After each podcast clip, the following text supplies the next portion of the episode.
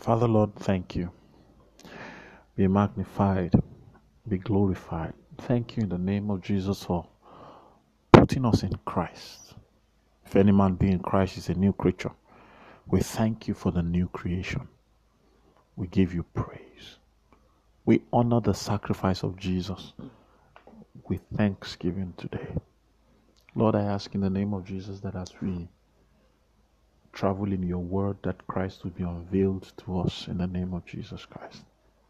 Let the veil be taken away in the name of Jesus as Christ is revealed.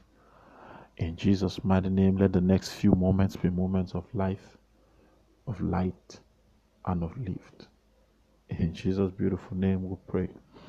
Good morning. It's an honor to be in your space, bringing you God's word. I trust that you rested well. There's such a blessing in reading God's word. So let's just read Ephesians chapter 1 from verse 15. Wherefore I also, after I heard of your faith in the Lord Jesus, and love unto all the saints, cease not to give thanks for you, making mention of you in my prayers, that the God of our Lord Jesus Christ, the Father of glory, may give unto you the spirit of wisdom and revelation in the knowledge of him, the eyes of your understanding being enlightened that ye may know what is the hope of his calling, and what the riches of the glory of his inheritance in the saints, and what is the exceeding greatness of his power to us world who believe according to the working of his mighty power, which he wrought in Christ when he raised him from the dead, and set him at his own right hand in the heavenly places, far above all principality and power and might and dominion, and every name that is named not only in this world but also in that which is to come, and has put all things under his feet, gave him to be the head over all things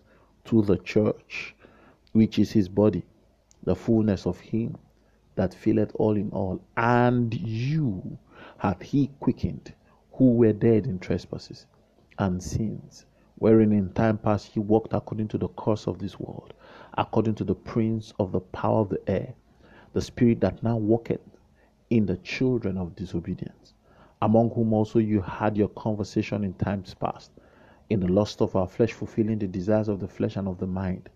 And we were by nature children of wrath, even as others. Please take note. But God, who is rich in mercy, for his great love wherewith he loved us, even when we were dead in sins, had quickened us together with Christ. By grace ye are saved. He's saying that that quickening power, that power that raised you up with Christ, is called grace. He says that whole action is summed up as salvation.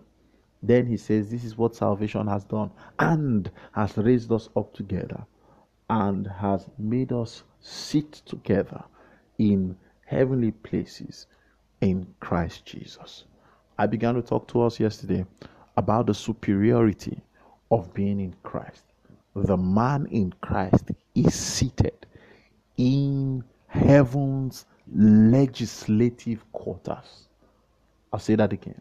You are seated in the seat of legislation of heaven. The day you know who you are is the day you will breathe in fresh air. That day that the son knows that he is not subservient, as it were, to the servants in the house, is the day that freedom comes. The Bible says, and you. He began to talk about Jesus, how that he was raised from the dead, and he's seated at his own right hand in heavenly places, far above principalities then he says, and you. So he says, I gave Pastor Shegun a Rolls Royce uh, so that he and his wife can use it. Meaning that whatever experience the Rolls Royce gives Pastor Shegun, his wife too will enjoy it. If Jesus is above all principality and power and you, you would not have enjoyed it if you were dead in trespasses. So the Bible says he has quickened us together with Christ. Hallelujah. The beauty of your identification is what we are talking about when we discuss the realities of being in Christ. Being in Christ is being one with Christ. I'll say that again.